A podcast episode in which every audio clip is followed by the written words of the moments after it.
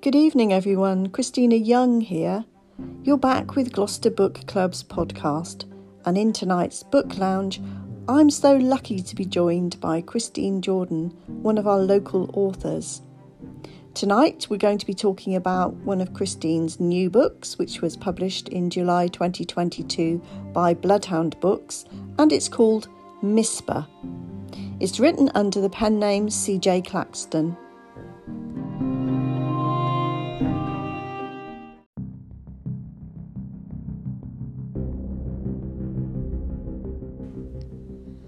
A woman's life spirals as she lives in fear of a faceless online enemy who may have already committed at least one murder. Ten years ago, Sophie Shaw vanished. Kat, a technician who works in a DNA testing lab, is still haunted by the unsolved disappearance, and when she notices a suspicious tweet about the case online, she calls in a tip. A few weeks later, she learns that a man is being questioned and drunkenly sends out a tweet of her own, boasting about her role in this breakthrough by the police. But the man is released, and Kat quickly finds herself back on Twitter, navigating through the abusive messages she's received and initiating an angry exchange with the anonymous man she's convinced has escaped justice. Unfortunately, though, she failed to hide her real identity, and soon she starts feeling paranoid about every man she encounters. As her drinking escalates and her life begins to fall apart, it's unclear whether someone is really out to destroy her or if she is destroying herself.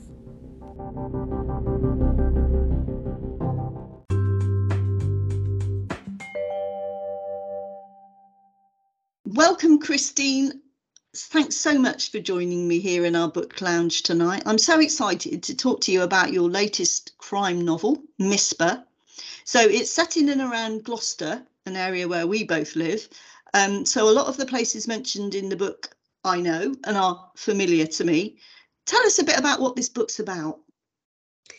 Uh, well, thanks for inviting me, Christina. Uh, this is my first podcast, so I'm really excited. The book is about a character called Kat. She uh, is single. She lives in Gloucester. She works as a lab technician just outside on the outskirts of Bristol. And 10 years, well, in 2008, so we drop back 10 years, she witnesses, or she almost witnesses, an abduction. And this has affected her quite a lot. And she um, feels uh, like it could have been her. And so she's mm. never been able to forget this woman that was abducted. And 10 years later, on the 10th anniversary of her abduction, she still hasn't been found. So she's mm. still mm. a missing person. And so she's she trawls social media on the 10th anniversary and she comes across a very odd looking tweet. And mm. she reports the person because she believes this person is the killer or mm. abductor. And so she reports it to Crime Stoppers, and that then kicks off a whole series of events which brings her into f- danger and all kinds of things. so that's basically mm. what it's about. I remember Kat, and she's quite a mixed up sort of character, isn't she? She seems like she's got uh, maybe drink problems, alcohol problems going on in her life. Yeah, she does like a drink.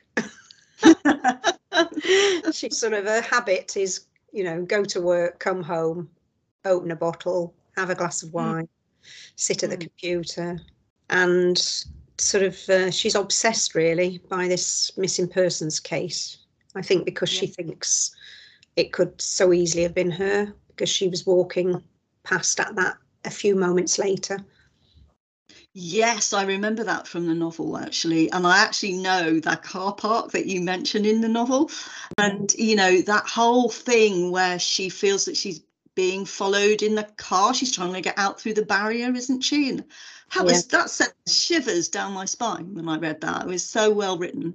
Oh, um, fantastic. Yeah. and partly because I know the area as well. It made me think I'm not going down there. It is that kind of interesting as well, Christine, because we know, because we live in this local area of Gloucester in the UK, that a woman was actually murdered in that area, wasn't she? Really, in real life. She was, yes, a woman called Anna McGurk. I can't remember mm. the year that it happened, but I believe at the time the car park was very badly lit. I don't, I don't know if it still is. I don't actually use it, so and certainly I wouldn't use it in the dark. Yeah, there's a plaque um, on just off the path there, a, a tiny mm. at, at, ground level, um, mm. which is a memorial to Anna. It's very sad. So is that where you kind of where the idea came for the book, or, or wasn't that a part of it at all? The idea, you know, the plot, the storyline didn't come from Anna, but I think I probably somehow subliminally thought that that was a dangerous place in Gloucester, and that's where I start the book. That's where the abduction yeah. takes place. Yeah. Tell us about some more of these characters in this book, because there is a, a very nasty character, the murderer. It's a bit about him. Well, he's not very nice. he, um, he's got some very odd views about women. He he he started off really, I suppose, as an opportunist, um, and just saw somebody one evening who looked a little bit worse for wear and decided that he was going to mm. abduct her. Mm. Um, and then he and then he he decides he's going to go. He goes to Bristol. Sorry, the first one is in Bristol, and I think then he goes to Cardiff. Then he abducts somebody in Swindon, and obviously he's already abducted. Don't be sure. So he's trying to be clever by using different places and not treading the same boards, if you like. This, you know, so yeah. Did you know avoid detection. I remember re- reading some bits of the novel are quite graphic. The bits that he is kind of narrating, really, isn't it? His thought processes are coming through in some of the chapters, and some of the bits are quite graphic. How do you manage to put yourself in the mindset of a serial killer? Is that something that you had to do quite a lot of research about, or is it something you're just interested in? I, am I'm, I'm interested in the subject because I'm I'm interested in um, just how people can disappear and never be mm. seen again, and, and you know I, that kind of it's, it's, almost a morbid bit of a morbid fascination. Um, mm. So that that interests me, and it also interests me, you know, the poor families that live with all that uncertainty mm. and they never get to know what's happened. Um, I think mm. that's just horrendous, really. So I was kind of interested in the whole topic of missing people, but I also, I also watch a lot of these crime documentaries, you know, on um, on Netflix and so forth, and uh, yeah. I've I've seen a lot of um, actual interviews with serial killers and with murderers. So I've I watched mm. a lot of those to try and get inside the head of the killer, to try and think yeah. why he does it, what he gets out of it, why he targets yeah. people he does, that kind of thing. So I think mm. that's how I was able to sort of because the the the book is written from two points of view. It's written from Kat's point of view, but it's also written from the point of view of the murderer. So we yes. get into his head quite a bit.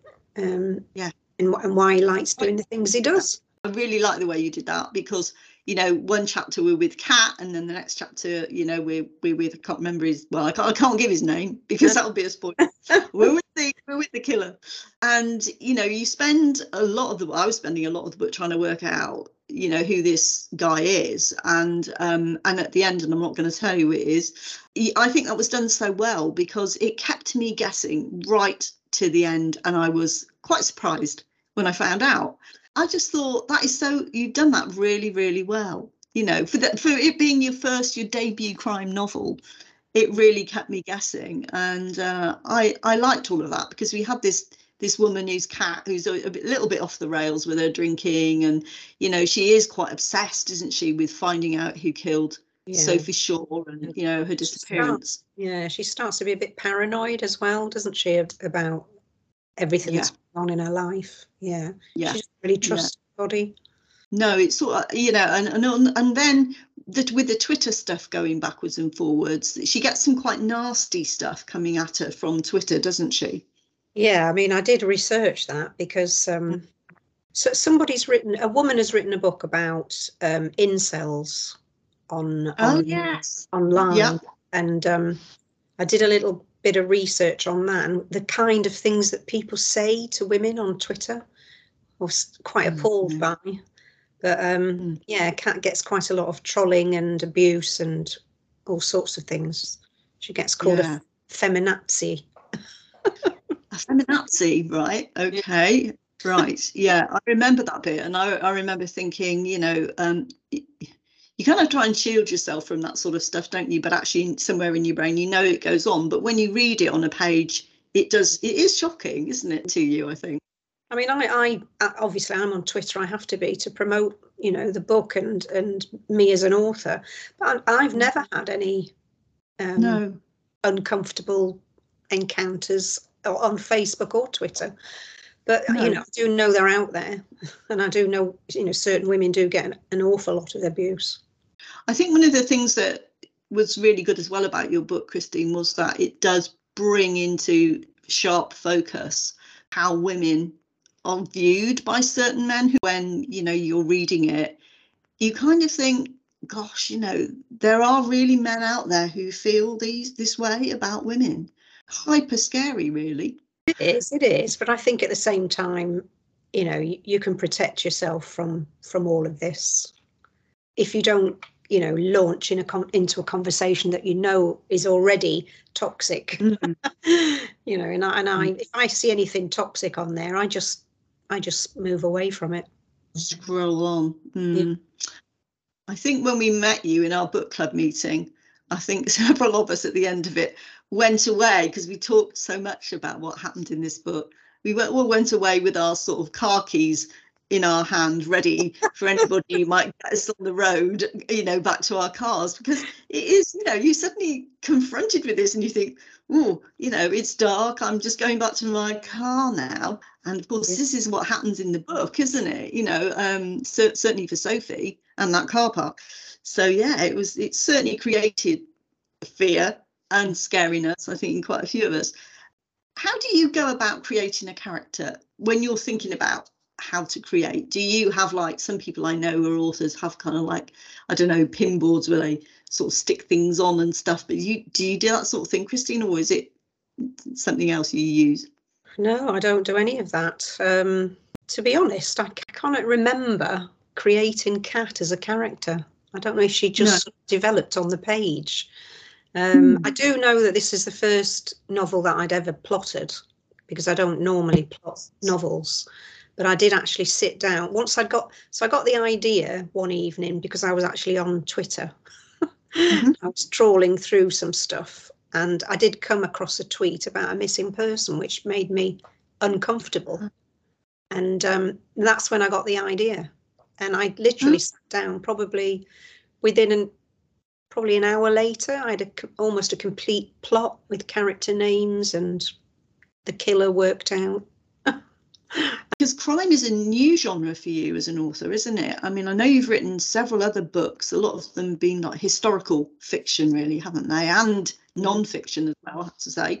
So this is your debut crime novel. So are you hooked now on this or are you are you going to be writing any more crime novels?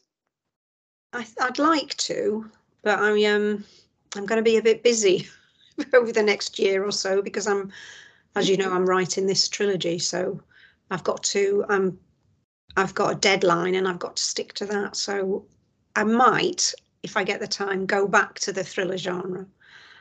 So when you came to try and find a publisher for this for Misper, Christine, how did you go about that? I'd actually decided that I was going to give up writing because I'd I'd been I've been writing for almost 20 years, you know, Mhm. um, and I've I've never this is my first book that's been my first novel, should I say, that's been Yeah. traditionally published. So I I was just I've had an agent, I've had you know my book sent out to submission to New York agent, uh, sorry New York publishers, you know, and it's a whole up and down, up and down roller coaster ride of emotion of you know exhilaration Yeah. and um you know total despondency because i was so hyped up when it was sent out to submission you know to the big five publishers Um, Yeah, and wow. my agent was so confident that it was going to sell, and it didn't. And uh, even he was shocked. So, yeah, so I, I, I, that's one of the reasons really I decided to change genre. I thought I wonder if I've, if I'd get any success in another genre, and it's just weird because I have. and um, not thinking I'd ever get published. So I Yeah. sent Misper out to a few agents, literary agents. Mhm. Um, I then I had one agent interested, but this, bearing in mind, this was during the pandemic, and so Mm. it must have been early, sort of 2020, and the you know everybody was on lockdown weren't they and, and furloughed.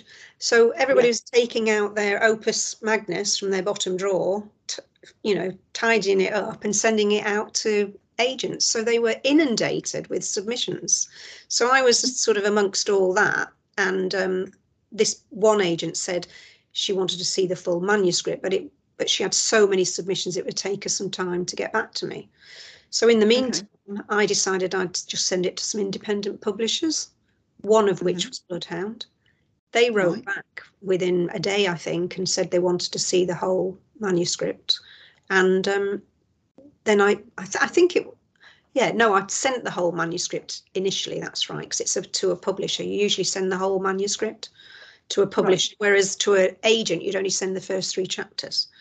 And oh, see. yeah, that's it. And that's what happened. And I think it was two days later, I got a letter from them offering me a publishing contract, which was hmm. just so bizarre because I kind of given up. I'd, I'd said to myself, if I don't get Yeah. anywhere with agents, if I don't get anywhere with these publishers, that's it. I'm stopping writing. I'm just going to self publish what I've already written and retire essentially. Yeah, yeah, I can understand that because you know you put so much of yourself into writing, don't you, as authors? You know, and and it must be soul destroying when you do, and you just don't get an awful lot back from it. I mean, obviously, it went through an editing process. Was there an awful lot of editing that needed to be done on this one, or? No, it was uh, my editor was an author actually called Ian Skewis. He's a Scottish author and he's a crime author. And so I worked with him for a couple of months probably. But there wasn't, you know, there was there was nothing structural there. Um, he was quite happy with it really. There were just a few he thought the main problem he saw with it was he thought Kat drank too much. So actually actually the finished the finished version of Misper, she actually drinks less than what I'd originally wr- written in there. So Oh, really? because when I read it, I thought she drink, she's drinking quite a lot. This lady, so she was drinking even more than that in the original. in the original, yeah. So I toned it down a bit. Um, I mean, when you get a copy edit, it's really good because they'll notice things like, well, you had the character stood up, but now they're sat Mm. down. And when you write a book, you you don't sometimes you miss stuff like that. And even when you read it and edit it yourself, you still miss things like that. And you think, oh yeah, yeah. And so you have to just tweak it a bit to, you know, make it flow. So it's the continuity you've got to get right as well. So who came up with the title for it, Christina's Misper? Was that your idea or was that from the publisher? No, that was the title I submitted, and they didn't change it. That's Um, good. Which which Yeah. is sweet, really, because a lot of people don't understand what it means. please explain it to us. Yeah, so basically, MISPER is it's what the police it's the term the police use when they refer to missing persons. So they'll Yeah. say we've got a MISPER on our hands, and everybody Okay. everybody in the police knows what a MISPER is. So do you think that's that's a term that's just used in the UK or I think it's pre- I I think it's a UK police term. Hmm. You know, they love shortening stuff, don't they? You know, twat, a twoc and a misper and all that sort of stuff. Mm. Well, you'll have to explain what they mean to me because I've got no idea, Christine, on these I things. A, a twoc Um, is taken without owner's consent. You know, when you Oh, use yes. vehicles. That's another Yeah. thing I watch. Police- Without police- consent. So, what's your typical writing day like? You know, do you get up and you're full of, you know, energy and you get right down to it, or you know, are you a late night, uh, you know, a, a night owl with your writing? How do you how do you work? I'm very much a lark. Um, I'll get up in the morning, and the first thing I'll do is switch on the laptop, go and get Mhm. my. I've got to have my shot of caffeine to wake me up, And then as I'm drinking coffee, I just set it all up, open the document I'm working on. And then I'll probably write till, you know, well, till I get hungry. Then I'll have some, eat some breakfast. Then I'll go back to writing. Then I start after a few hours getting tired. and then I think, yeah, I can't do this anymore. I get brain Mm. fog. And then that's Mm. probably about four o'clock in the afternoon. That's it for the day. And I'll, I'll pack in till the next day. Mm. Yeah. That's quite a few hours though, isn't it? When if you're starting really early in the morning, you're finishing around four. That is, you know, a, a full day's graft really Yeah. with the writing. Yeah. I- I've done. Um, I don't know if any any of your podcasters have heard of Nano NaNoWriMo. Have you heard of that? I haven't heard of it. Explain it to us. Okay, so it stands for National November Writing Month. It's an Oh. American thing, um, and you basically go onto the website and sign up, and you commit for in the month of November. You commit to writing fifty thousand words. Wow. I've written and finished quite a few of my novels using Nano because it gives you that motivation. And on Mm. days when I'm writing, you know, for Nano, I can write several thousand words in a day. Really? Yeah, Oh, I get neck ache. and I have to stop. I'm not surprised. Do you have background music going on or do you write in silence? Complete silence. I can't. Complete You know, I know a lot of people write with music in the background. I just find it such a distraction. You can't order your thoughts when you've got all this other stuff going on in the background. Yeah, I get, to be honest, when, when I'm in the zone and I'm writing, I'm not even aware of, often I'm not aware of the time. I look up and I Mm. think, oh my God, it's such and such a time. I think if I had music on, I wouldn't hear it because I'd just be, you know, You block it out. I'd be yeah. Yeah, you'll be in a car park somewhere murdering somebody, won't you? You know, you won't be listening to music. so, um, tell us what's coming next, Christine. You mentioned earlier on that you're writing a trilogy at the moment. Tell us what that's all about. I'm fascinated by that. I'm writing a trilogy which I'm I've called the Hebraica trilogy. It's basically a sort of multi-generational family saga about the medieval Jewish community that lived in Gloucester. Cool. So that the first book, I my my title for it was Blood Libel. Okay. Um, and that's the book that I worked with my New York agent for about a year before he put it onto submission in New York, and it was rejected. So when I got the contract with Bloodhound Books for Misper, I Hmm. knew they also publish historical fiction. So Mhm. I wrote to Betsy, who's the founder, and said, Would you be interested in this? and sent her the completed manuscript. And again, within about two days, she wrote back. She said, Yes, definitely. And then a whole kind of series of emails flew back and forth about using pen names and um, all sorts of things. So yeah, and and she wasn't happy. She didn't like the title Blood Libel. So it's now going to be called Sacrifice. Sacrifice. Okay. Yeah. So and that's coming out. That's book one, and that's being published on the 6th of January 2023. Okay. And luckily for me, I'd already written book two, you know, plugging away, just writing as I do. Again, my title for that is Massacre. Whether it Okay. whether it gets changed again by the publisher, I don't know.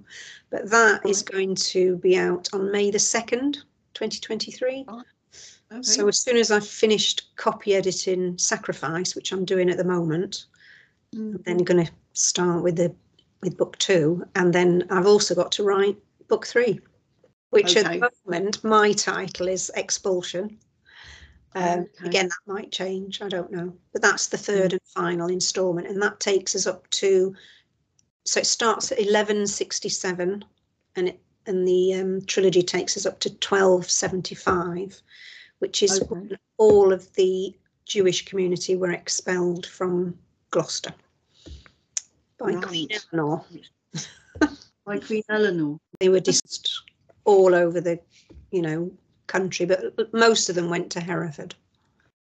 That's so interesting, Christine, because when you came to our book club meeting, I think most of us in our group there had no idea whatsoever that there had even been a Jewish community in Gloucester, you know, back in the 12th century.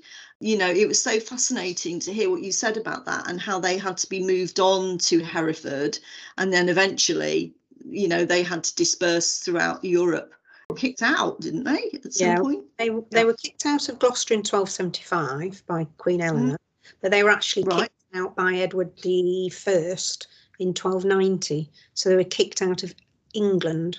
We just had to Sort of leave. had to spread out across Europe. Yeah, it's so interesting all of that stuff. I think the book is the books, the trilogy is going to be amazing, and I'll certainly want to read them when they come out. I'm sure that I've seen on Twitter, Christine, that mm-hmm. you, or it might be some, it might be, I can't remember if it's Twitter or Instagram. Are you not going to give some sort of in-person appearance in a Jewish synagogue in London at some point next year? So I I was invited. I've been invited to the Finchley United Synagogue to do a book launch. But um, I'm also going to be uh doing a book launch at the Jewish Museum in London. Really?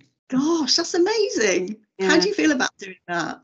Um, really excited, yeah, because um, they apparently they're in the Finchley United Synagogue. Their rabbi, he is um, that's one of his hobbies, the sort of um, medieval Anglo-Jewish relationships and communities. So he's fascinated by all that, and it just so happened that he'd heard about this book coming out, and they approached me and said, "Would I do a book launch?" So I thought, yeah.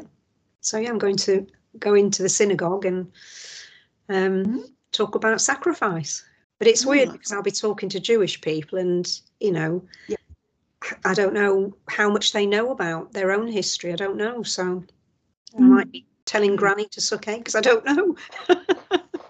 I'm sure they'll they'll love it. I mean, have you um is there a sort of name for this trilogy? Have you got um, you know, is there a collective name I for it? It the Hebraica trilogy. Whether whether the publisher will take that on board, I don't know. But Hebraica Okay. just means anything, you know, of Jewish history, culture. You know, Okay. Fascinating. I can't wait for that one to come out. Um, and I'm going to be looking at that. And I think a few other people in our book group at the time were saying they would read it too. And, you know, maybe we can invite you back to our book club or a podcast when it does come out next year so you can talk about that with us. Yeah, it'd be great to have you back. I'm sure people will be really keen.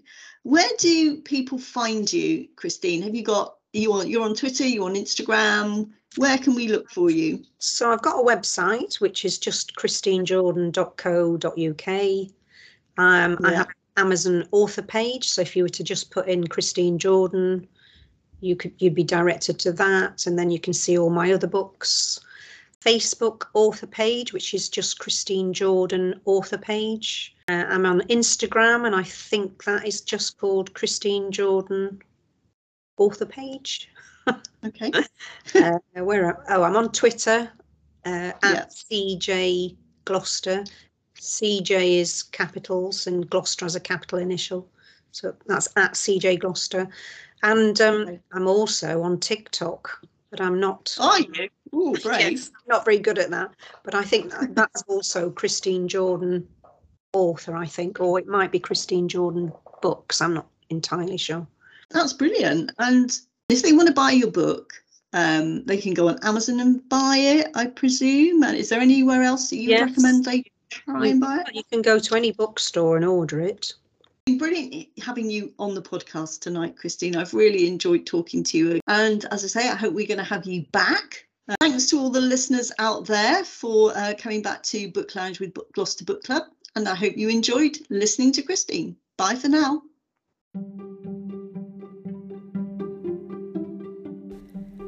Thank you for listening to Gloucester Book Club's podcasts. You can find us on Spotify, Anchor FM, Google and Apple Podcasts, and many more. We look forward to having you join us again soon.